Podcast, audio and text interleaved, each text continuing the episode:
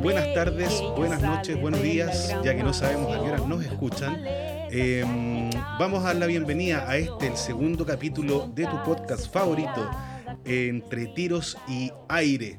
Me acompañan, como siempre, a mi lado izquierdo, si es que lo pudieran ver, nuestro queridísimo amigo José Miguel Tolosa. ¿Cómo estáis, José? Hola, ¿qué tal? ¿Cómo están? Aquí excelente, con ganas del segundo capítulo, entretenido, nervioso y con algo especial para hoy día. Eso. En el otro micrófono nos acompaña también el socio fundador, Maximiliano Gatica. ¿Cómo estáis, Max? Bien, bien, todo bien por acá. Feliz por las escuchas que tuvimos del primer capítulo. Eh, y no es menor que ya tenemos una escucha en Estados Unidos y una escucha en México. Así que Así es. eso es muy, muy bueno. Estamos muy y contentos. Nada, con un gran invitado acá que yo creo que muchos conocen, los que siguen el rubro de la arma, de las cacerías. Así que, nada, ¿quién es Yo creo que no, no, no, no, no requiere tanta presentación. Que se Yo creo que se va, Yo creo se va a presentar se va a solo. presentar solo, Se va a presentar solo con su, con su marca de- Registrada. su marca registrada. Por favor, adelante. Hola amigos de Armarket, ¿cómo están? Encantado de estar con ustedes nuevamente. ¿Qué tal? Oscar Gatica, el gran Oscar Gatica, dueño de la importadora Armarket. ¿Cómo estamos? Muy bien. eh, generalmente las personas dicen, o los periodistas dicen eh, la importadora Armarket, eh, o dicen el armero. El armero. el armero Oscar es el que repara las armas y yo me considero un importador de armas ahora. Antiguamente fui comerciante de armas y hoy día es importador de armas y armero, pero no me gusta mucho el- la El denominación. armero. Claro, armero. El armero es el que repara, el que repara los rifles a postón, el que repara, repara la escopeta, el que repara la pistola. Ese es un armero artificial. Claro, le, le da, le da un, un toque más como quizás como de artista, ¿no? El, el- el armero es aquel que tiene, que le mete más la mano, a- la mano fina en la reparación Claro. de, la- de las armas. Y usted ya está en otras ligas. ya- En ya otras ligas, eh, no, no quiero liga despreciar eh, el armero. No, por supuesto el armero no. se tiene que inscribir ante la autoridad fiscalizadora de carabineros, tiene que pedir los permisos ante la Dirección General de Movilización Nacional para que sea un armero certificado, porque no cualquiera puede reparar un arma. Tiene que estar certificado y autorizado por la DGMN. Eso es un buen punto. Eso hablando de un arma de fuego, ¿no? Claro está. Claro, un arma de fuego, pero hoy día como está tan complicada la ley de control de armas, yo me certificaría igual aunque tenga que reparar un rifle a postón, para que la cosa, ¿no es cierto?, funcione y para que se vea la seriedad de un armero que repara armas, porque un rifle a postón es un rifle de aire o es un rifle que no requiere eh, mayor control eh, eh, ante la autoridad, claro, claro. pero eh, sí, efectivamente, yo Sigue creo que un arma, digamos, los armeros deberían ser los que reparan los rifles a postones y tienen que estar acreditados, es mi opinión, tienen que estar acreditados por No, la y eso- DGMN. Y eso Don- también le daría una mayor seriedad. Es lo mismo cuando uno repara una reparación en casa del gas, siempre va a ser a buscar a la persona que esté certificada. Claro. No al maestro chasquilla, como se le dice en el buen término nacional. Pero yo creo que un armero certificado me da mucho más seguridad, me da más garantía, me da otra prestación. Y si está autorizado por la Dirección General de Movilización Nacional, que es la que controla todo este tipo de armamento, rifles de cacería, rifles a postones, de aire, de PCP, traumático, lo que sea, tiene que ser eh, hoy día controlado por la Dirección General. Debería, y eso, y eso es precisamente lo que nosotros acá en este programa buscamos un poco, eh, de darle a conocer a la gente, gente como yo, que ya lo dijimos en el capítulo pasado, pero eh, volvemos a repetirlo. Yo soy aquí como un agregado, soy como el, el arroz del plato. Exactamente. Cristian aquí no, que- no- no sabe casi nada de armas. Él se encarga de traerlas a Chile. ¿ya? Don José acá ya es una persona un poco más experta. A medias. Yo también a medias. ¿ya? Y por lo mismo estamos buscando invitados como usted para que nos puedan ayudar, sobre todo a aclarar muchas dudas que tiene la gente a través de las consultas que se pueden hacer en distintas plataformas, en redes sociales, las mismas consultas que le hacen a usted en todos los videos. Perfecto. Que eso es, es ayuda para todas las personas que no, no conocen de la ley de armas. Yo encantado de ayudarlos, encantado de, de aportar con la experiencia de la trayectoria de, de mi persona de la venta durante 30 años. vendiendo armas, porque ese fue mi eslogan, inventar un nombre a mi empresa que era que tenía que ver con armas y qué mejor que Arm Market, que viene de un mercado de armas, el surtido de armas, eso es lo que lo que como me inicié yo. Ahora justamente eso eso iba eso iba a preguntar yo. ¿Cómo fueron los inicios de Oscar Gatica? En ¿Quién este es Oscar mundo? Gatica? ¿Quién Bueno, es? Claro, ¿de ¿de dónde, dónde viene? tío. Gatica? Bueno, mi, mi historia, yo tengo 58 años ya, eh, lamentablemente. Me gustaría tener menos, pero bueno, la vida es así y los que tienen menos tienen que llegar a la edad de los que tenemos más. Y nosotros hemos disfrutado más que ellos. Por eso... Sí. Entonces, bueno, yo, yo me inicié, eh, mi, mi historia es muy larga, pero voy a tratar de partir de los 23, 24 años de edad. Eh, yo cumplí con mi servicio militar y me gané un premio que se llama el Premio 18 de Septiembre como el mejor soldado del regimiento de aquel, de aquel año De esa promoción. de esa promoción y me regalaron un diploma un 18 de septiembre en un desfile y me regalaron una medallita.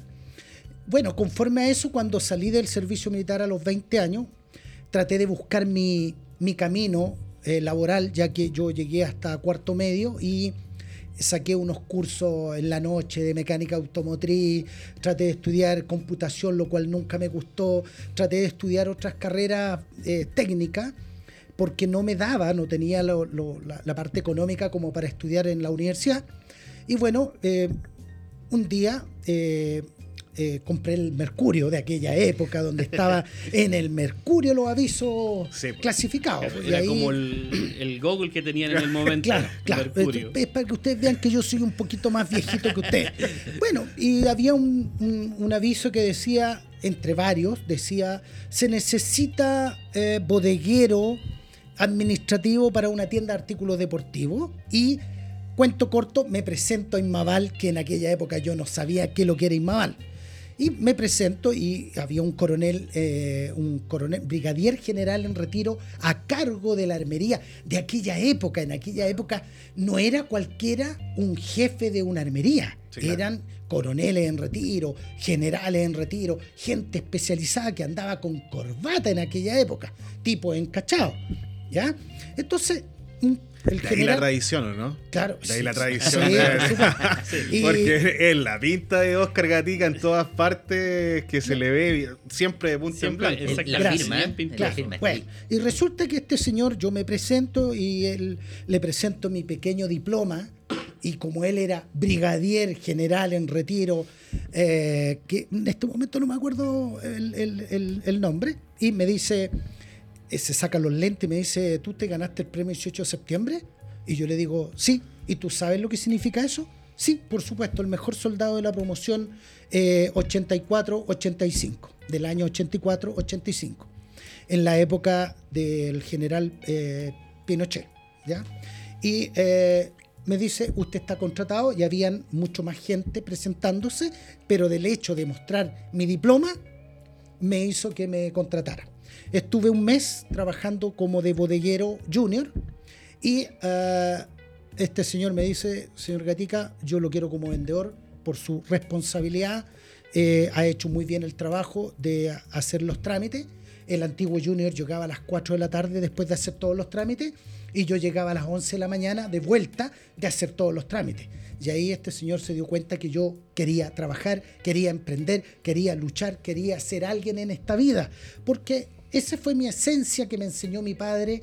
eh, se podría decir de alguna manera, porque mi papá fue un tipo muy trabajador, trabajaba de sol a sol, él era independiente y eh, igual que mis abuelos trabajaban de sol a sol. Hoy día no es así, trabajamos 45 horas y vamos a llegar a las 40, pero antiguamente era sacrificado y yo trabajé desde muy chiquitito con mi papá.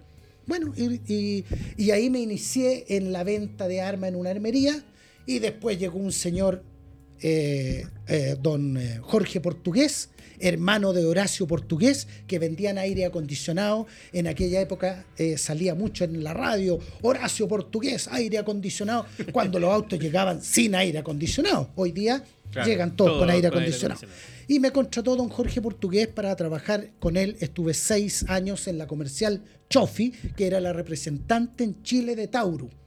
Y estos señores me dediqué, eh, renuncié a Inmaval y me fui a trabajar a la comercial Chofi. Y en aquella época este señor me dijo, eh, hablando en plata de hoy día, por decir algún, algún número, me dice, mira, ¿te quieres venir a trabajar conmigo por cinco o seis veces más de lo que ganas acá? Y yo le dije, sí. Y en el primer primeros tres meses me compré mi primer auto y en un año me había comprado tres vehículos con la comercial Chofi porque las ganas y era soltero, estaba libre, por lo tanto yo me podía recorrer todo Chile, dormía en mi auto durante seis años, me ahorraba el alojamiento, me ahorraba las comidas, comía en las COPEC, me duchaba en las COPEC y eso hizo que yo aumentara mi patrimonio económico y después yo con calma renuncié allá y abrí una primera armería en el Paseo Bulne con mucho miedo, debo reconocerlo. ¿En qué año fue eso? Eso es. Estamos hablando de 30 años atrás aproximadamente. El primer local de, Ar- de Sí. Armarket. No puedo Armarket dar años tal. porque la verdad no, no, no, no recuerdo bien los años. Pero ahí abrí eh, Armarket eh, Bulnes 119. En aquella época vino don eh, el señor Ludwin de la armería eh, comercial Ludwin a, a- a la inauguración. Vino don Rufino Blas de la importadora Blas, que en aquella época era muy conocido del, del rubro de las armas. Y eh, de Inmaval también vino mi antiguo jefe, que era don Mario Lassen, también a desearme el éxito, que en aquella época era algo más, más, más sano de venir a, de- a desearle a la persona que estaba emprendiendo, desearle de corazón que le fuera bien. Hoy día no es así. Hoy día, hoy día- una armería nueva, todos queremos que fracase para Claro. que no Para que tire no le hacia- quite, no- no le no quite el no- no mercado. nos quite el mercado. Pero en aquella época era todo mucho más sano, mucho Sí. más sano. Y, y ojo que eso no solamente ocurre en el, en el rubro de las armas. Yo siento que, que- que hoy En día todo la rubro, la, sociedad en general Exacto. funciona de esa manera. Claro, lamentablemente. Lamentablemente. Y esa armería, Bulnes 119, me dio para Bulnes 167 y esa armería me dio para Centeno. ¿Cuánto, cuán- cuánto, tiempo, ¿Cuánto tiempo después de abrir la- el, el primer local se pudo ampliar al, al segundo? Siete años. Siete años. Siete años. Siete años y después a los tres años abrí Centeno y después a los tres años siguientes volví a abrir otra tienda en Centeno y después ahora hace como dos años abrí otra tienda en el Paseo Bulne. Después compramos la armería del Pozo con un socio que tengo allá en la armería del Pozo, que es de la armería eh, Millennium, de la importadora Millennium, que mi querido amigo Salomón Goldbaum, eh, un día en un vuelo de Las Vegas hacia Santiago, veníamos medio mareados, eh, no mareados por el vuelo, sino No, que me- me mareados imagino, me imagino. Fue la única vez que nos venimos en, en primera, ¿ya? Entonces ahí nos servían unos whisky y veníamos de vuelta contentos y Salomón, debo reconocer que me dijo, Oscar, me dijo, la armería eh, del Pozo la están vendiendo. ¿Te interesaría que hiciéramos algo juntos? Y bueno, por la amistad que hemos tenido con Salomón, decidimos comprarla. Nos salió bastante cara. Y eh, partimos con una armería con, con- con un socio por primera vez, eh, que es la armería del Pozo, que hoy día se llama Armería G&G. G&G de Gatica, mi apellido, y Golbam de Salomón Golbam. Entonces, el primera G es de Gatica y la segunda G es de Golbam. Por lo tanto, la armería es más mía que de él. Ah, tiene el orden. Así realmente. Claro, ¿verdad? claro. La primera- Todo lo que yo les cuento es totalmente cierto. En el mercado de las armas, yo en este- he visto la mala onda de mis colegas, los colegas más nuevos, los colegas como lo Como que les los uno de Linares. Claro, Como- Como- uno de Linares que también no, Sí. No- Que la, última vez que fue a Las Vegas lo vimos en Las Vegas y cómo andaba. andaba medio mareado también. Sí. No, Ese, no, pero andaba hacia arriba del avión. Molesto poquito, me porto bien. Nada que, hacer. Claro, y así, y así más o menos es. es Y ahora el- también la otra sucursal que tiene en Puerto Montt, Ah, ahora hace muy sí, poco. Sí, hace poquito abrimos una tienda en Puerto Montt, ya que participé en un campeonato en Lonco Toro y he participado en varios campeonatos como auspiciador, donde Armarket eh, generalmente o normalmente estamos auspiciando el deporte, el deporte de las personas que cumplen con la ley al 100%, ni siquiera al 99%. Al 100% nosotros apoyamos el deporte de ir a los clubes de tiro eh, y, que puedan practicar el lindo tiro, el tiro entretenido, el tiro educado, el tiro conforme a la ley de control de armas, el tiro que realmente es el que nosotros auspiciamos. Y ahí un día los señores, como yo ya me habían visto en las redes sociales, ya me conocían, se reunió un grupo en un, en un campo muy lindo y estaban todos disparando y terminaban de disparar y se acercaban a mí y, y yo me sentía muy cómodo y ellos me dijeron, don Oscar, ¿por qué usted no abre una tienda en Puerto Montt?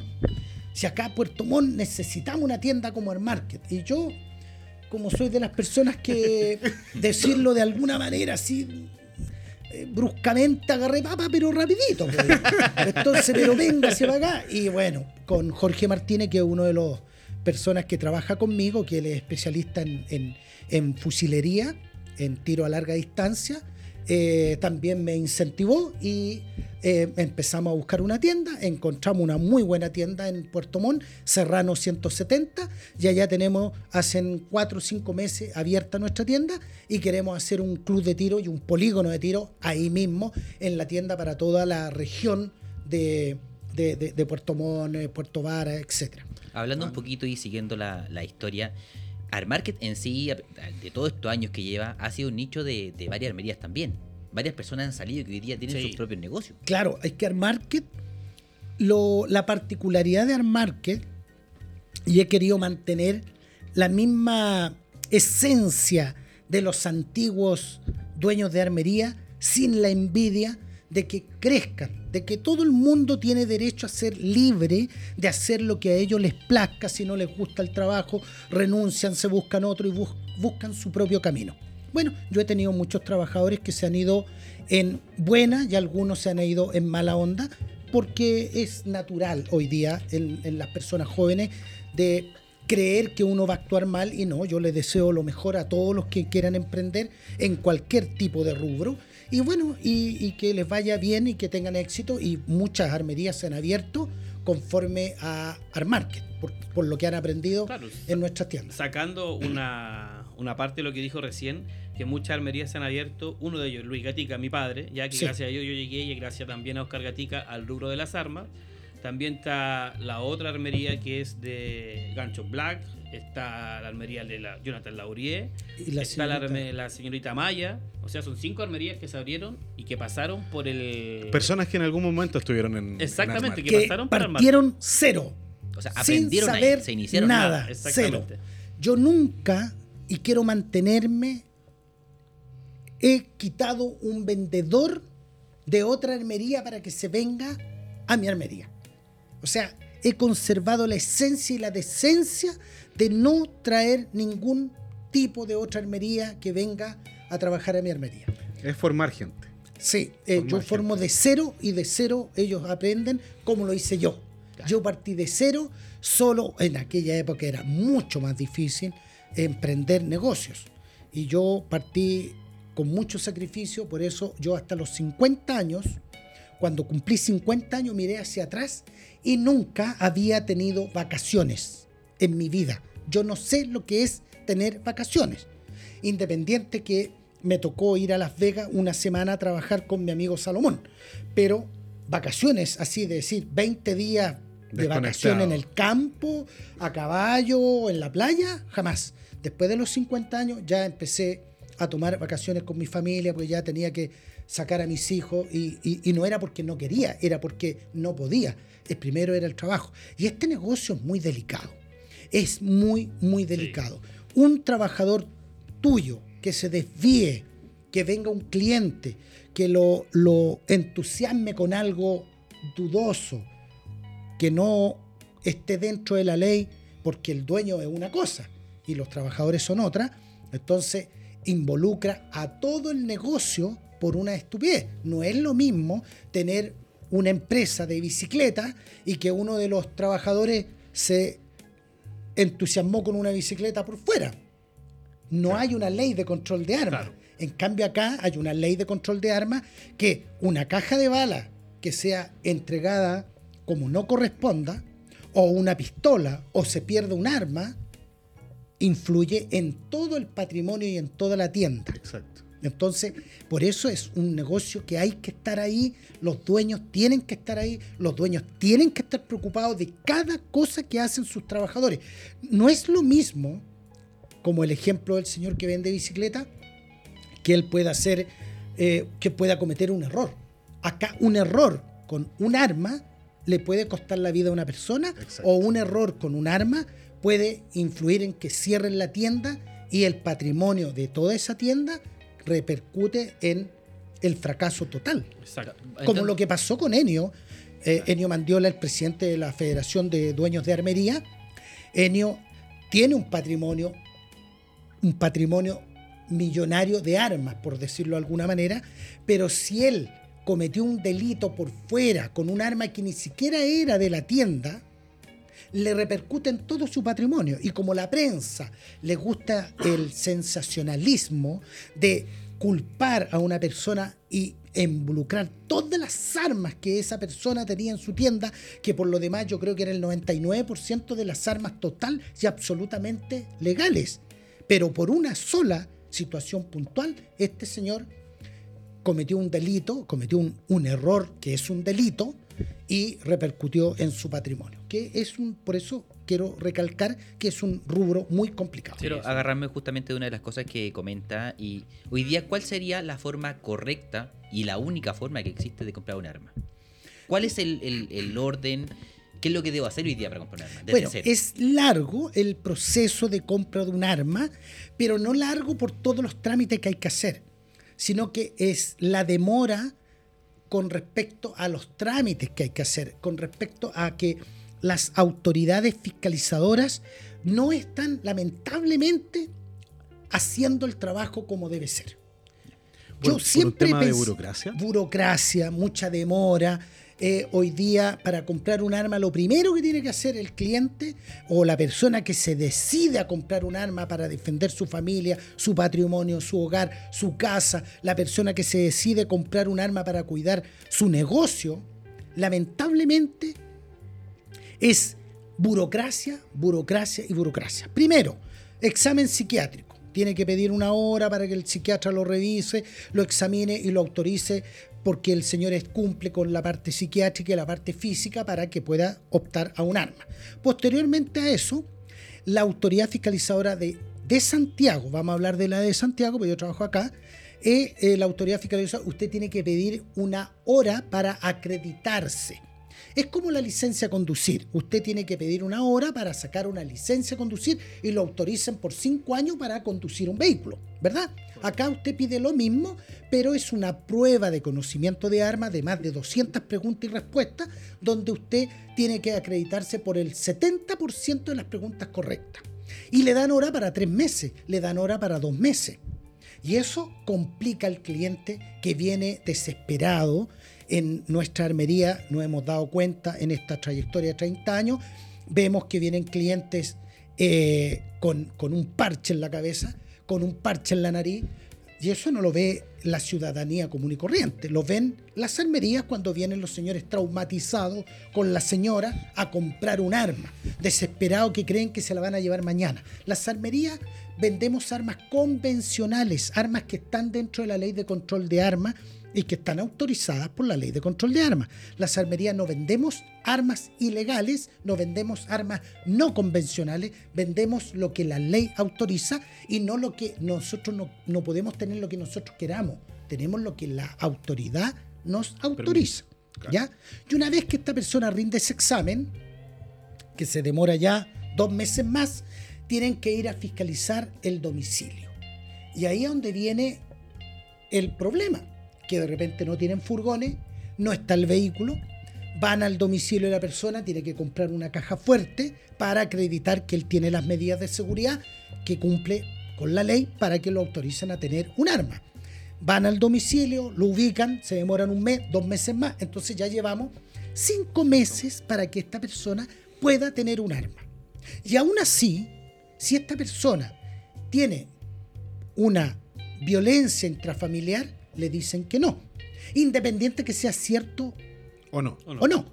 Es decir, cualquier dama hoy día que quiera hacerle daño al familiar, al, al- al marido, y quiera eh, decir que eh, su marido la violentó eh, psicológicamente, esa persona lamentablemente la ley, eh, la ley de control de armas le quita el arma, lo que no es así con un auto, lo que no es así con una moto.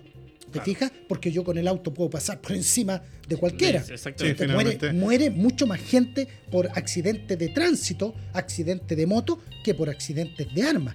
Entonces, esa persona no puede tener ninguna causa abierta, no puede tener eh, delitos de Antecedentes. manejo de estado de ebriedad, no puede te- tiene que ser una persona que siempre lo repito yo, intachable.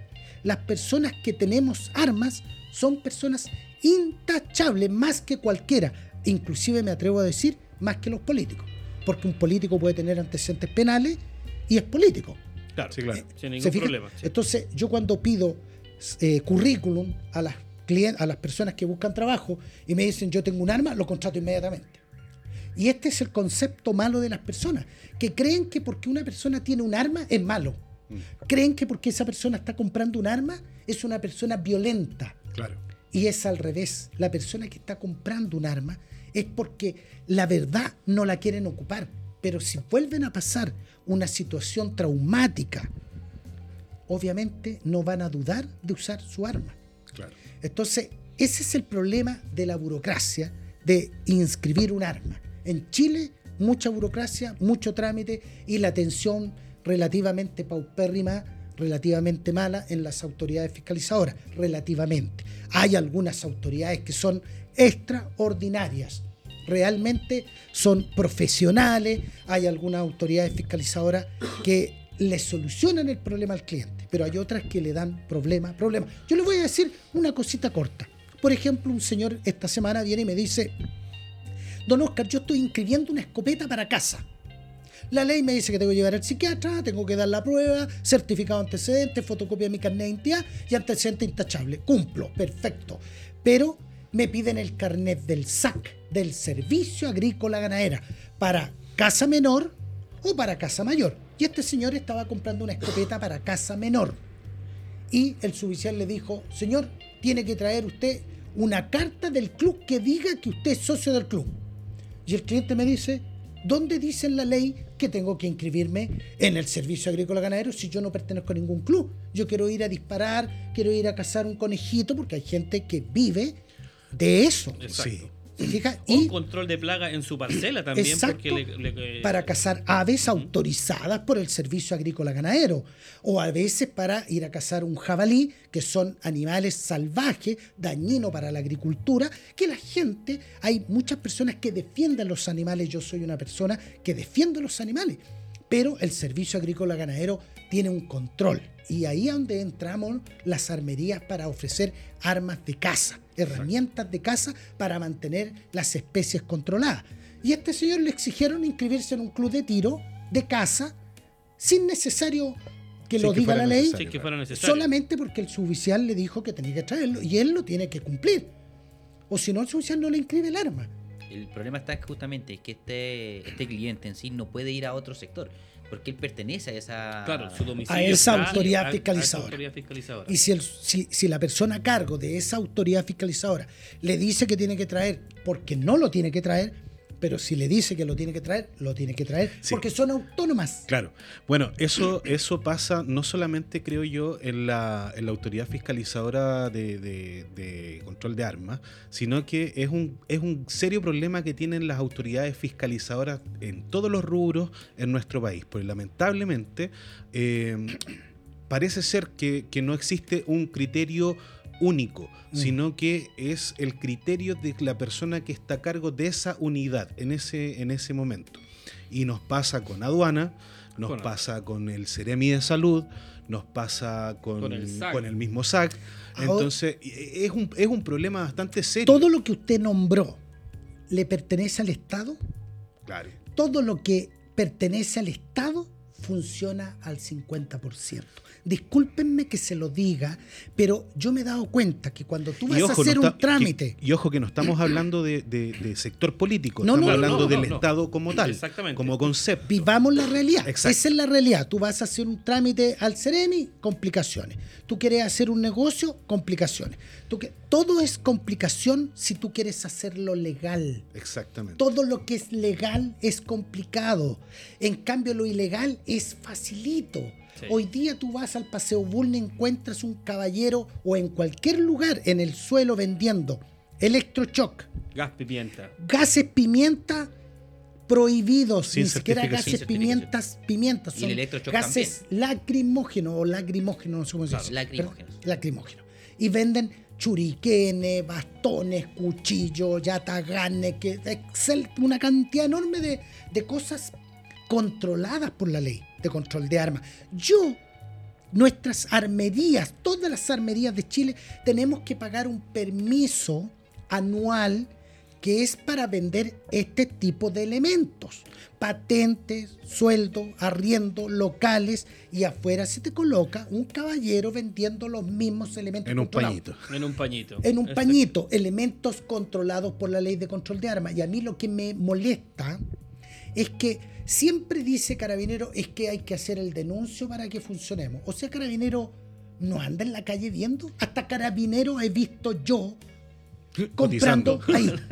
No, El problema comprando. está en que justamente ese es la- el final de la cola. Porque de alguna parte esas cosas ingresaron. No tuvieron control. Sí, claro. Sí. Hay un, un- Claro. un tremendo tema ¿Dónde ahí. están las aduanas controlando los gases pimienta? Hoy día te digo más, llegan tortugas vivas, Sí. culebras vivas, llegan cocodrilos vivos. Lo único que falta es que lleguen elefantes y no se den cuenta que viene un elefante en un container. Claro. pues. O sea, la burla de las personas que cumplimos con la ley con respecto a las personas que no cumplen con la ley. Hoy día yo veo en el mercado informal, tú te metes a las a estas páginas y te compras una pistola de fogueo sin ningún problema. Yo tengo Libre. 50 millones de pesos en pistolas de fogueo que la autoridad fiscalizadora de un día para otro dijo se prohíben las pistolas de fogueo. ¿Y quién me indemniza? ¿Quién me paga? Le importa un carajo a estas personas el daño económico. Yo les voy a dar un ejemplo. Es como que de un día para otro dijeran, oye, van a prohibir los cigarros, ¿ah? van a prohibir los cigarros, a partir de no sé cuándo van a prohibir los cigarros. Entonces, todos los kiosqueros, todos los dueños de almacenes siguen vendiendo cigarros, pero hay un rumor que van a prohibirlo. Al otro día los prohibieron. Se prohibieron los cigarros. ¿Y qué pasó con el caballero del kiosquito que, que con sacrificio compró dos milloncitos en cigarritos? Y le dicen, no puede vender ni uno. ¿ah? Si lo vende, se va preso. Se va preso. ¿ah? Y el caballero que tenía un negocio más grande compró 20 millones.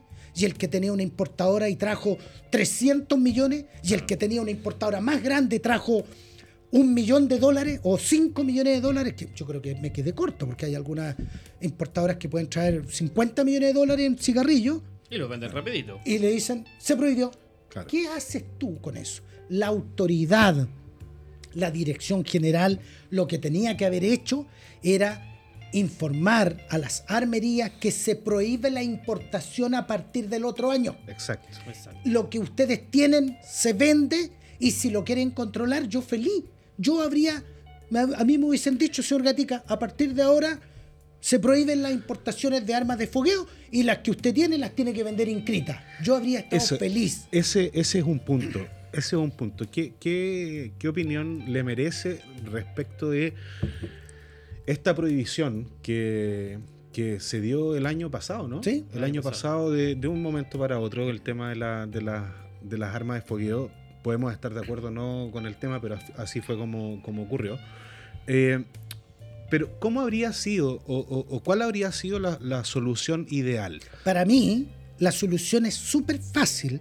Lo que pasa es que hoy día las personas no aceptan opiniones de otros.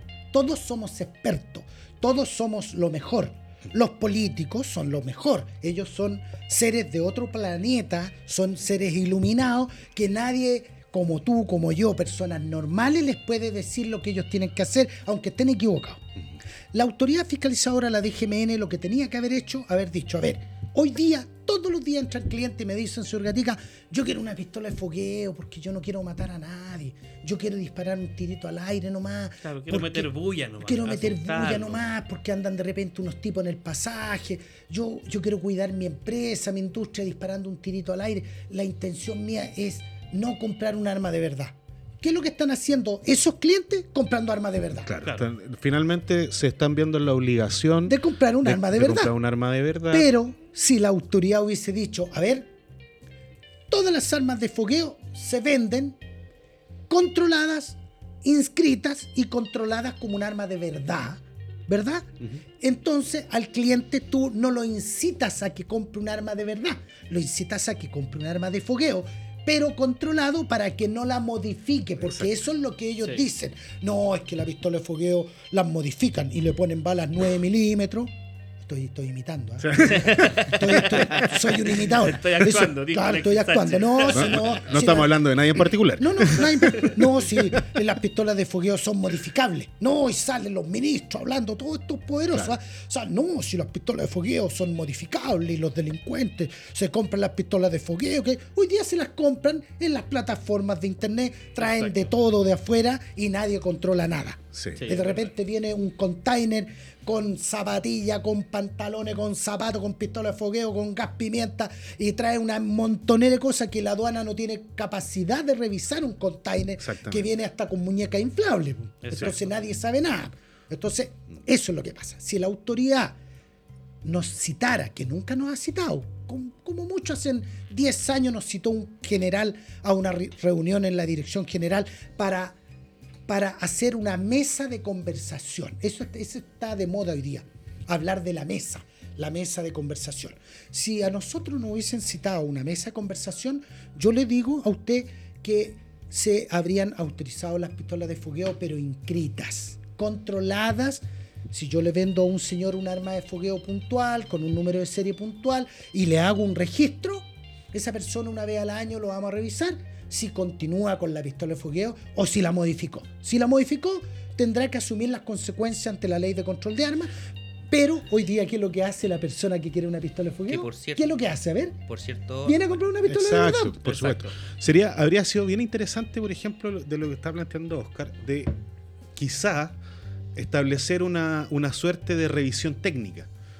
Nosotros que, que andamos en vehículo, digamos, tenemos que todos los años, sin necesidad de que nos vayan a fiscalizar el vehículo a la casa, nosotros tenemos la obligación de ir y llevar nuestro vehículo, ¿cierto? Claro, exacto. Entonces, establecer tal vez una, una suerte de revisión técnica para todas la- la- las armas, sean armas reales, que sean armas de fogueo, que se pudieran llevar a alguna parte, a la misma autoridad fiscalizadora, ¿cierto?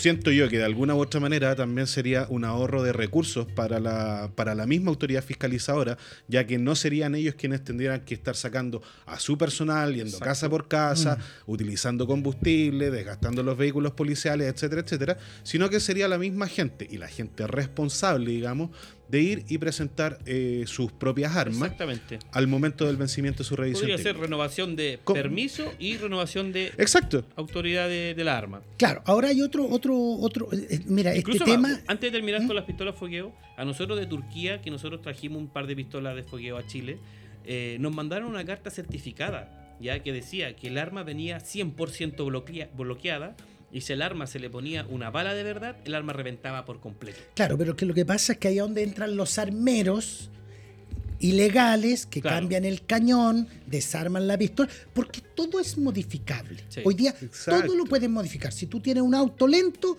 le pones los motores raros y, y- y tienes un auto rápido. Tienes una moto Lo que mismo. no mete ni un ruido y tú quieres que la moto meta ruido, Claro. lo puedes modificar. Todo es modificable. Entonces, como todo es modificable, es que hay que prohibir todo. Y no es eso el contexto de prohibir todo. ¿ya? Las, los remedios hoy día en las farmacias se venden en cualquier lado. Tú vayas a cualquier feria libre y todo es controlado. ¿Y quién controla? Nadie. Sí. Ese es el problema. Lo No hay controles. Muere mucha gente por cirugías plásticas que se la hicieron en una casa Sí. y no cumplía con ningún protocolo de Ceremi. ¿Por qué? Porque la persona se ahorró 2 o 3 millones de pesos en la operación. Exactamente. Hoy día yo me siento muy decepcionado, no tan solo de este gobierno, de todos los gobiernos, de no haber haberse hecho asesorar por gente especializada. Hoy día tú no puedes ser, tener un, un- un- una, una- un puesto en, en- en- el gobierno que sea sin que tú seas experto. Un ejemplo, yo no puedo poner un ministro de educación, una persona que es doctor, me- un médico. Claro. Yo no puedo poner en, en- en- en el área medicinal, no puedo poner un armero. ¿Cómo voy a Claro. poner un armero eh, eh, eh, en un ministro de puesto- salud. Claro. Ministro de A salud. don José se lo imagina ahí de ministro de salud. Por las lucas puede hoy ser. Día, hoy día a mí me, ponen 10 palitos y yo soy ministro de lo que ustedes quieran. Yo soy especialista en lo que ustedes digan. Ese es el problema que Sí. está pasando en nuestro país. Hay personas inexpertas. En el rubro arma, que yo me encuentro eh, modestamente un poco especializado en armas, yo veo que aquí en la parte Dirección General de Movilización Nacional, en la parte Ley de Control de Armas, tienen que haber personas expertas. En seguridad sale un ministro que nunca, hace un año atrás no era ni ministro, era un gallo que estaba no sé dónde, es especialista en, en lo que tiene que ver con la seguridad en Chile. Por ejemplo, la ministra Toa. Esta señora es la ministra de todos los chilenos. Y resulta que ella empieza a hablar de seguridad, seguridad nacional. ¿Cómo pones a una persona de seguridad nacional que no entiende de seguridad nacional? Hay que poner personas expertas, personas entendidas. Y después vienen otros expertos a opinar de un tema que no dominan y dan sus ideas. Exacto. Bueno, finalmente debería existir esos paneles de expertos. porque Finalmente, a ver, si uno es experto, de, sea del área que sea, ¿cierto? Siempre va a tener el, el sesgo de su opinión personal. Por tanto, podría tener ve- venir otro experto de la misma área, ¿cierto? Con un punto de vista diferente. Claro. Pero cuando estamos hablando entre expertos, lo más probable es que esa conversación sea una conversación enriquecedora y que se saquen incluso mejores, ideas. Exacto. ¿no? Y en este caso lo que, no, lo que plantea Oscar es precisamente que eh, nos hace falta eso, no- y no solamente en este rubro, sino que en el rubro, en, en- en todos los rubros en general, to- sobre todo en las que tienen que ver con la falta de control o el control que debería tener el Estado respecto de, cierta, de, ciertos, de ciertas cosas, como, Sí, la- como la aduana que estábamos hablando delante, como el SAC, que también, CEREC. ojo, que, que todos ellos, todas estas autoridades, Cerna Pesca, SAC, eh, Ceremi de Salud, eh, etcétera, están relacionadas con la aduana. Finalmente, eh, de ellos depende en muchos casos eh, la autorización del ingreso de ciertas mercancías al país. Entonces, eh, el hecho de que no exista una fiscalización eh, minuciosa y acuciosa respecto Seria, de cada un- seria. Exactamente. Habla de la falta de capacidad de, de fiscalización, ¿ya? Y, mm, y esa falta de capacidad es porque hay varios factores, digamos, pero nosotros somos un país principalmente importador y por tanto eh, nuestras autoridades en, en- en términos de, de aduanas y todo lo que está relacionado con ello deberían ser eh, mucho más fortalecidos Sí, quizá deberían en una de- comunicación interna entre ellos mismos. ¿Por Mm. qué? eso por una parte y por otro lado equipamiento o sea Eficiencia. piensa tú que hoy día las fiscalizaciones de aduana en, en- en Chile se hacen a través de los aforos físicos que son las revisiones físicas de, la- Claro. de las mercaderías eh, pero hay ciertos rubros nomás que están eh, Sujeto están sujetos a ese control obligatoriamente pero el resto de, lo- de los rubros, como hablábamos delante, la ropa, el- los zapatos, Bicicleta, electrodomésticos, sea. etcétera, etcétera, etcétera, la fiscalización para Es esos mínima. rubros es mínima. Entonces, la posibilidad de que existe, de que tú estés declarando que estás trayendo pantalones y dentro de esos pantalones metiste eh, Fuegos artificiales, que son rifles de que se aire, ven fue- mucho. fuegos artificiales o partes y piezas, que esa es otra cosa, que hoy día tal vez no se, in- no se internan armas completas, pero sí internan Por por piezas. partes Claro, y piezas y que eso se no arman acá. fierro. ¿Cierto? Claro. Entonces, eh, es un buen llamado de, de- De atención. de atención, Sí. digamos, a las autoridades y al Estado como tal, ¿ya? Para que finalmente eh, esto se, se empiece a trabajar de, fa- de forma un poco más seria. Claro. Y por otro lado, creo yo, eh, y es mi opinión personal, eh, que también es es culpa de nosotros mismos como, como consumidores, ¿cierto? El fomentar esto, Sí. ¿sí? Porque finalmente, así como, como mencionaba Oscar, a todos aquellos que tenemos un negocio, nos, nos, eh, nos obliga la ley a pagar patente comercial, tener que tener un local, pagar los sueldos, mantener al día las imposiciones, etcétera, etcétera, etcétera. Sin embargo, llega un señor con un pañito a, a vender lo mismo que estoy vendiendo yo al lado afuera de mi local y él no Claro. lo fiscaliza, no lo fiscaliza. No, y lo peor de todo que son elementos controlados por la ley de Exacto, control de armas. No es lo mismo que el caballero que se coloca afuera a vender pañitos de cocina Por supuesto. al lado de una tienda de pañitos de cocina. Claro, Acá claro. se ponen a vender, falta poco porque empiecen a vender armas afuera. Claro. Es lo- falta poco para Sí. eso. Entonces, pe- pero, pero es un llamado a atención, digamos, a también que la gente, el consumidor, evite comprar eh, este tipo de cosas en el mercado informal. eh, porque si, si la misma gente no compra en el mercado informal, va a desincentivar ese... ese Claro, yo creo pero que- ahí Pero es es complicado. Es complicado. porque no, la no. gente siempre prefiere comprar lo más económico. La gente que va a comprar un enchufe para su domicilio no compra el enchufe que esté certificado, preferirá comprar el enchufe al mall chino que vale 500 pesos y con eso le puede provocar un incendio. No com- las mujeres también a veces compran labiales y todo eso y esos labiales tienen que estar certificados por el Ceremi de Salud y no lo hacen. Exactamente. Prefieren comprarse el, el labial que vale 20 mil pesos, por algo vale 20 mil pesos. Pero el labial que vale mil pesos no se compran 20 distintos colores, pero después los labios No hay nadie que controle nada eso. Sí. Bueno, y hoy día, hoy día también, sin mucho temor a equivocarme, eh, a, a a propósito, digamos, que estás mencionando el tema de los malls chinos, que hoy día han proliferado por, todo, por No, todas partes. Eh, también existen locales establecidos que, que han hecho uso y abuso de, del tema de la importación de, de- de productos que son controlados. Exacto. ¿ya? Y que eh, los declaran como juguetes. Lo conversábamos en el capítulo, en Sí. el capítulo pasado. Exactamente. Mucha gente hace la declaración, incluso a mí, parece que lo conté en el capítulo pasado. Me pasó que una vez cambiamos de agencia de aduana y la agencia de aduana, el, el pedidor, declaró los rifles como productos de Airsoft. Exacto. Yo le dije, no, no son productos de Airsoft, son PSP y paga un impuesto adicional. No, me dijo, son productos de Airsoft. No, no, no, no. Me llegó la liquidación, pagué los impuestos, me llaman a los 20 minutos, Maximiliano, tenemos que pagar tanto dinero adicional. No, compadre, usted me dijo esto, esto, esto, esto. Y empezamos en un tiro y afloja y yo le dije, no te preocupes, esa plata yo la tenía destinada para pagar lo que me salía. Mm, Y, pero ellos por ser porfiados, por no asesorarse bien, Exacto. yo entregando la información de que, oye, yo quiero pagar el 19% del IVA más el 15% adicional. Y yo soy el, experto. No, él me porfiaba, me porfiaba y listo. La gente a veces lo, lo malinterpreta y ellos piensan que uno le está haciendo como llevándole la contra. Pero es lo que dice la ley. ¿Por qué? Porque nosotros somos expertos en esa materia. Ellos como expertos no permiten que otra persona les diga lo correcto Exacto. porque ellos son expertos a su manera. Y ahí es donde viene la porfía de algunas personas. Bueno, oye, hablando del tema de las armas y hablando de la dirección general también, que me quiero desviar para la parte de armas, que es lo que a mí me interesa, ustedes me invitaron para eso, yo les quiero comentar que las autoridades fiscalizadoras lamentablemente actúan de una manera una y de otra manera otra. Son autónomas. claro, lo que hablábamos Son delante autónomas. re- respecto a los criterios. Exacto. Entonces, no puede ser. Yo les voy a dar un ejemplo burdo con respecto a esta situación.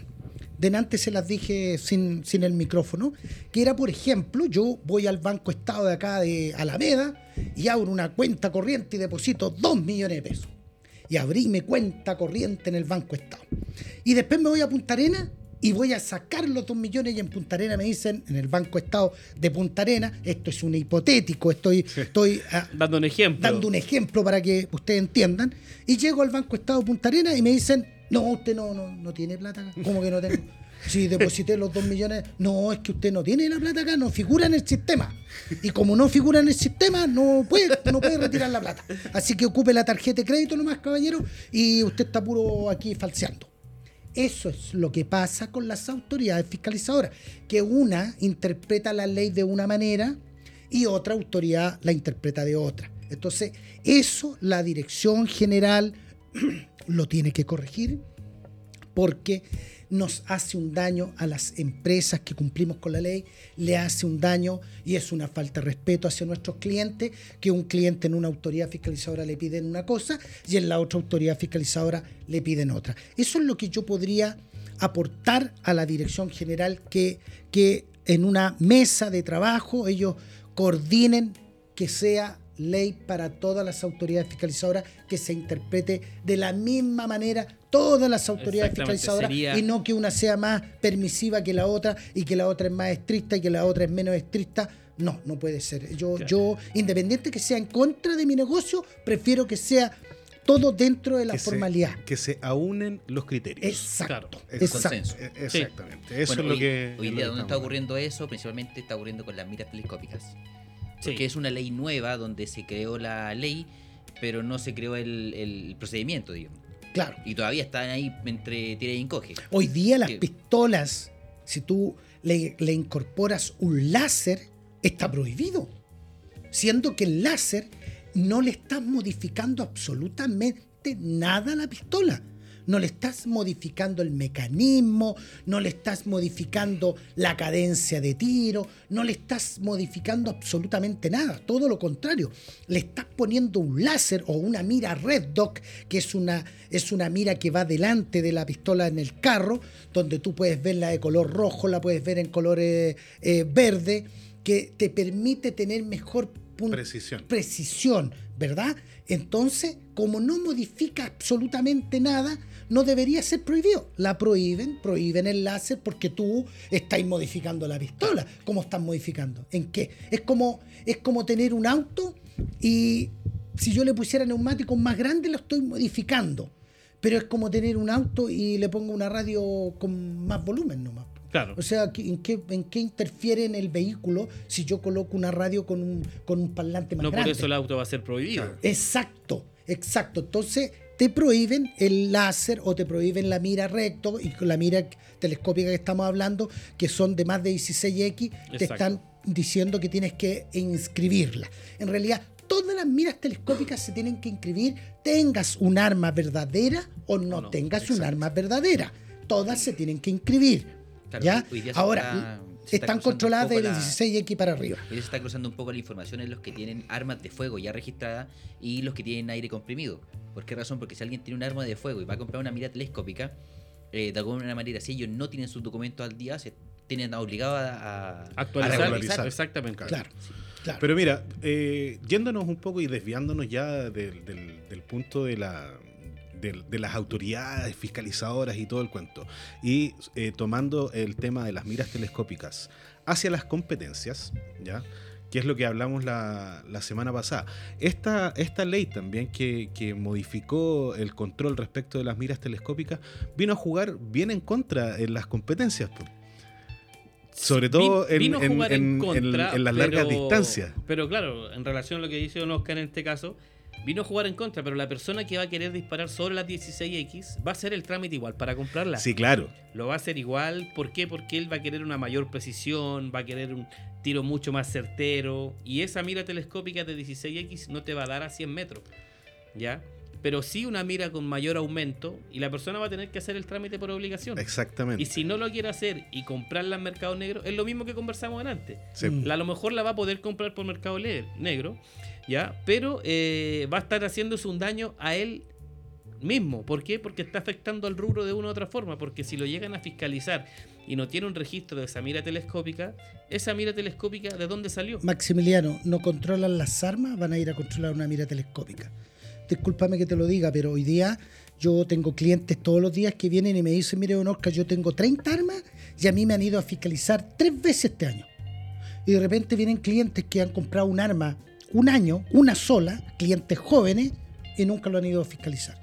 La autoridad debería fiscalizar a los nuevos, a Sí. las personas que compran armas por primera vez tal vez el segundo, el tercer año, tienen que ser fiscalizados los nuevos, las personas jóvenes, un niño de 22 años, 25 años que compra su pistola por primera vez, a él tienen que fiscalizar. ¿Por qué van a fiscalizar a un señor que ha tenido armas 20 años? 30 años. Y que las la- veces que lo han fiscalizado ha cumplido con ha toda la cumplido norma. con la ley. Exacto. Es una pérdida de tiempo. De repente hay rumores que dicen, no, ¿sabes lo que pasa? Es que tienen que cumplir ciertas normas y eh, mejor ir a fiscalizar a una persona que vive en Ñuñoa, en Las Condes, en Los Arnechea, que ir a meterse a la Pintana. Claro. Entonces, eso también eh, de la también es fiscalización claro. es súper complicado. La- Yo la- me voy a la echar la mucha gente todos. encima con respecto a lo que yo digo, pero la verdad, los 30 años de trayectoria me hacen que los clientes reclaman y reclaman a nosotros, nos reclaman a las armerías, como que nosotros somos Ustedes los son que los estamos en- culpables y los que están poniendo traba para yo Sí, comprar un arma. Y nosotros somos los culpables y nosotros somos los que autorizamos la compra y la entrega de un arma. No es así. Los que están autorizados a la compra, a la entrega, al permiso, es la autoridad fiscalizadora y la ley de control de armas. Las armerías traemos armas, las ingresamos y las tenemos que vender conforme a la ley. Pero no es que las vendamos nosotros, si el que autoriza es la autoridad fiscalizadora a través de la Dirección General de Movilización Nacional y no las armerías. La armería es un intermediario acá. Viene Sí. siendo el intermediario Sí. entre el cliente final y la autoridad que da la autorización y el permiso para poder comprar el arma. Exacto. O sea, si alguien llega con los papeles, llega todo ok, y nosotros no podemos saber su historial porque no conocemos nada de él, si tiene todo en regla, estamos obligados a venderlo. Estamos obligados a reservar. Ese Ah, es, ese es el, el- el- el contexto de lo que nosotros hacemos como armería. Nosotros reservamos armas porque la autoridad es la que autoriza. Si la autoridad le dice que no, se le devuelve el dinero dependiendo en qué condición reservó. Porque hay personas que creen que abonando 100 mil pesos uno lo va a esperar 3, 4 años porque la autoridad fiscalizadora no tuvo tiempo para ir a fiscalizarlo, no lo pudieron ir a ver, no pudieron ir a la, a la casa del señor a, a contratar domicilio o el señor tenía una causa media pendiente que nunca... Nunca lo, nunca lo dijo, porque al, al vendedor le pueden decir, o a mí me pueden decir, no, don Oscar, yo tengo mis antecedentes intachables, yo nunca he tenido nada. ¿Y usted tiene violencia intrafamiliar? No, yo no tengo violencia intrafamiliar.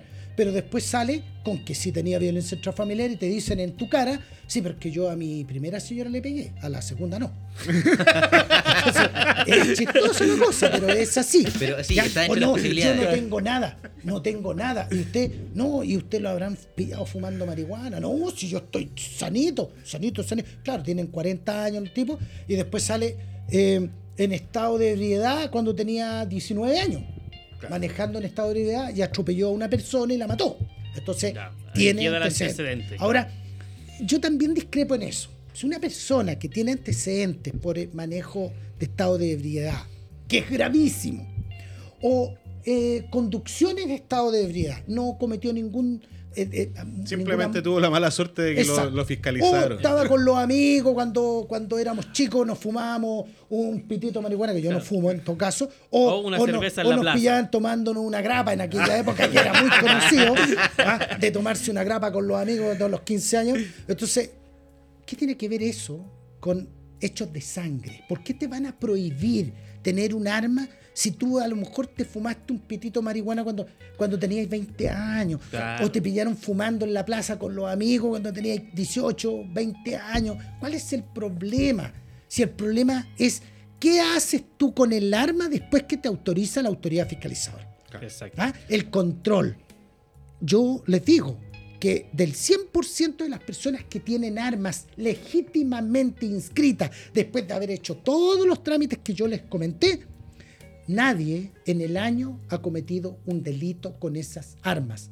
Los delitos son con las armas hechizas. Los delitos son con las armas ingresadas ilegalmente en nuestro territorio. Los delitos son porque no controlan a las personas que fallecen Exacto. Exacto, sí. fallecen y el abuelito tenía tres pistolas y después el nieto creció y el nieto se vio necesitado de plata y como esas dos o tres pistolas que estaban en la casa en un cajón, el nieto las tomó y como no, no conoce la ley de control de armas, cree que vendiéndola en la feria va a tener un, un- Un un ingreso, resto de una- dinero una lucas, y, y mal utilizó un arma y pasó al mercado informal, al mercado ilegal y el tráfico de las armas. Ustedes vean, aparecen lanzacohetes, aparecen eh, granadas de mano, aparecen ametralladoras, fusiles AK-47, de guerra, eh, ametralladora, eh, la UCI. eh, eh, ojo que esa- AK-47. Ese tipo de armas no están autorizadas a vender Ese las tipo, las todas las armas No, que no, te nombré no lado. están autorizadas y no están dentro de de- la ley pero- de control de pero armas. de alguna, pero de alguna forma entraron al país. De Sí. alguna forma Por Linares. Por Linares. Linares. Claro, claro, Oye, chiquillos, les cuento que estamos en la hora. Ya, estamos, estamos, estamos con el tiempo, se nos pasó Se nos pasó volando. volando la hora. Este capítulo. Oye, una cosa. ¿Este capítulo fue mejor que el otro? Sí, ¿Que el primero? sí, es No, que el no, primero. El Tienes primero- que invitarme más seguido, pues, muchachos. Es que hay- hay Entonces yo me tema, preparo ya un tema, repertorio de. No, sí, de hecho, de hecho en el capítulo anterior dejamos un tema pendiente que José se comprometió a contar en este capítulo, pero que tampoco nos alcanzó Tampoco el tiempo. alcanzó un tiempo, sí. No nos alcanzó el tiempo. Yo lo único que Así sé que a partir del, de mañana viernes la autoridad fiscalizadora y la dirección general se van a dejar caer en mi armería y me van a. Bueno, pero antes Y van de a prohibir eso- los podcasts. Claro, los podcasts antes de que eso pase, antes de que eso pase, Oscar, necesitamos que nos dé sus redes sociales, eh, los datos de, su, de sus locales, porque, bueno, y aparte de todo, agradecer por la, Por la visita. gentileza y el tiempo que tuvo acá para. Bueno, los, eh, los datos de las redes sociales, la gran mayoría me sigue, eh, muchos amigos me, me quieren y muchos me odian también. Y Eh, también lo siguen. Sí, también me siguen los que me odian, porque igual me siguen y me mandan improperio, pero yo a todos los quiero, porque en realidad estamos en una sociedad ¿Le de mandan mucho- improperio? Sí, pero por supuesto. ¿Qué, qué el improperio que No, le pero manda? podemos decirlo Sí, acá. porque- claro. bueno, en televisión dicen muchos improperios graves, gravísimos, pero a mí los más suavecitos, weón, eh, maricón, eh, pero me da lo mismo, Ah. Porque yo ya estoy en otra, en otra onda, en otra línea, ¿ya? Ya resbala ya. Ya, Sí. claro, no, me da lo mismo. Mira, a todos los estimo, a todos los quiero, la gente opina. Lamentablemente hay gente que opina sin saber y, y la verdad no hay que hacer, eh, eh, no hay que tomarlo en No, cuenta. Así que, si uno lo toma a pecho es peor. Sí, por Se supuesto. Así que mis redes sociales, Oscar Juan Gatica Vega o Oscar Gatica o Armarket, me pueden seguir en las redes sociales. ¿En qué plataforma está de redes sociales? Eh, no, no puedo dar mayores antecedentes, porque después ustedes van a decir que Don Oscar tiró todos los, los No, sí, datos no, pero- y nos a va a levantar los clientes y todo eso. No, No, pero, que me sigan pero, así. eh, ah, bueno, ojo, que, que este, este podcast no, no tiene ninguna relación ni con la Comercial, ni nada. Ni comercial, ni nada. con la comercial. Exacto, Estos son- totalmente afuera. somos nosotros, nosotros tres nomás. Como Exacto. persona Ya, natural. no, como persona natural, Qué aquí bueno. no están involucrados nuestros Ya, negocios. pues yo los felicito que ustedes estén haciendo esto, inviten a todos los amigos. Yo tengo un amigo, Rodolfo Parra, que es abogado, ya lleva 10 años, 15 años en el rubro de las armas. Él tiene la, la- la- la respuesta exacta con respecto a la ley de control de armas, así que si quieren, lo, lo invitan cuando quieran. Sería buenísimo también. Ojo, que en el podcast ustedes pueden comentar y sería bueno que nos manden las preguntas para el próximo capítulo o coordinar con eh, Rodolfo Parra. Sí, Si puede venir acá y nosotros podemos aclarar todas las dudas en relación a lo que dice la ley. Exacto. Bueno, esa es la idea. La idea es precisamente que la gente que nos escucha eh, nos pueda hacer llegar sus, sus preguntas a través de, de- de Spotify, que nos puedan eh, dar su opinión, qué les pareció este capítulo, que para mi gusto estuvo, se me hizo demasiado corto el tiempo. Fal- faltó, faltó más tiempo para, para seguir Sí, hablando. pero se puede dejar la invitación para otro capítulo más Ahora, adelante. no es necesario que hablemos de arma para la próxima. No, por supuesto, de otros de- temas que son súper simpáticos. Podríamos hablar de, No. lo- de los viajes a Las Vegas. pues eso hay, mismo, hay- uno, hay uno Yo- que le tiene miedo a ese tema. Aquí, lo- en este grupo. Sí. Yo lo comprometería a que grabemos un capítulo, una media horita, unos 30 Sí. minutos ya en Las Vegas. Sí, ah, sí, Ah, podríamos bueno. allá en Las Vegas. En Las enero. Vegas. Yo, ese capítulo podríamos hacer en el Rino, en el Rino de Las Vegas, Eso. donde uno le pone el dólar a la niña y la niña baila ahí. Ah, Pero con respeto. Ah, pero, Ah. ah, pero yo no puedo. No, yo tampoco puedo, pero la verdad, eh, eh, Las Vegas es muy entretenido. Muy sí, entretenido. sería buena opción. Sí. Y bueno, y dejamos invitados a todas las personas que quieran ir a la Feria Las Vegas, al Chop Show, que viene ahora el 2024. Exacto. En, eh, en enero, el día 23, parte el Chop 23 Show. al 26. Sí, y vamos a ir allá, ustedes también, yo lo he visto varias veces, eh, eh, haciendo negocio. Me quieren levantar a mis clientes, pero no importa, eh, alcanza para todo. Exactamente, el Sí. solo el, alumbra para mercado, todo. el mercado es grande, a pesar de que Chile es un país pequeñito, pero el mercado alca- alcanza para todo. Yo le voy a decir que Estados Unidos es una potencia mundial en todo. No le afecta la economía que pasa en Chile, en Perú, No, en. Bolivia, en Argentina, en Venezuela. Estados Unidos le da lo mismo porque tú vas a Estados Unidos, una potencia mundial en todo. El dólar allá se mantiene, funcionan, trabajan, extraordinario. Espero que acá en Chile también Podamos podamos, llegar llegar, a eso. porque Sí. lamentablemente hoy día el dólar se disparó y se va a seguir disparando. Bueno, ¿qué más, chiquillos? Yo les doy la palabra. Bueno, yo doy la- las gracias a don Oscar porque, por tomarse su tiempo en primer lugar. Y de verdad estuvo sumen- sumamente entretenido y créanme que lo vamos a agarrar para la siguiente, una siguiente etapa. Sí, sin claro. duda. Faltó Sí. tiempo, yo también me uno a las palabras aquí, gracias por el tiempo. Eh, faltó tiempo, la idea no hacer los capítulos tan extensos porque la idea es que disfruten un momento de una horita, ¿ya? Sí, a lo mejor va a haber a lo mejor la opción de un capítulo de una hora y media, dos horas, pero eso lo estamos viendo más adelante también para no aburrirnos con la sí, no y, presentación. y no, y no podemos eh, tirar eh, toda la carne a la parrilla al tiro. Sí. Estamos recién partiendo, este es nuestro segundo capítulo, así que vamos a darle un aplauso, ¿no? Sí, sí. Un aplauso. Bravo, bravo, un aplauso bravo. grande. Ah, qué buena. Sí, tenemos efecto. y Tenemos todo. efecto y todo. Ya hoy día tenemos- estuvimos toda la mañana comprándolo, recorriendo de, todo. de a poco estamos haciéndonos de, de equipitos un poquito más, más profesionales. Hoy ni hemos mirado la cámara. Sí, ni hemos mirado la cámara. Así que no, también. Tenemos una camarita, sí, vamos Sí. a subir algunos extractos. Acuérdense, síganos en nuestras redes sociales. José, ¿cuál es la, la red social? En el Instagram. en Instagram a través de eh, Tiros y Aire. Así que ahí nos pueden. Sí, y yo creo que lo más probable es que vamos a sacar, entre tiros y aires, vamos a sacar la página YouTube también para poder subir el video a YouTube. Exactamente. Y bueno, en, pod- en el podcast en, en Spotify, entre tiros y aires, también nos van a poder eh, escuchar. Recuerden que es una plataforma gratuita y que no tienen que estar eh, pagando mensualidades ni nada. Exacto. Así es que los dejamos. Muchísimas gracias. Me despido, muchas gracias por haberme invitado, pero me gustaría que para la próxima me invitaran no tan solo para hablar de armas, sino que para hablar de las anécdotas que yo he tenido con respecto a las armas también Sería y, buenísimo. y las cosas simpáticas que me han pasado. De todas maneras, genial. de todas maneras, sí, Perfecto. esto está recién partiendo. Exactamente. Así es que Muchas gracias. seguramente lo vamos a tener de invitado nuevamente. Muchas gracias. Muchísimas gracias, que tengan Gracias todos, todos. una muy, muy buena noche, buen día o buena Buenas tarde. tardes. ¿Ya? Exacto. Que estén muy bien. Adiós. Chau, chau. Chao, gracias. Música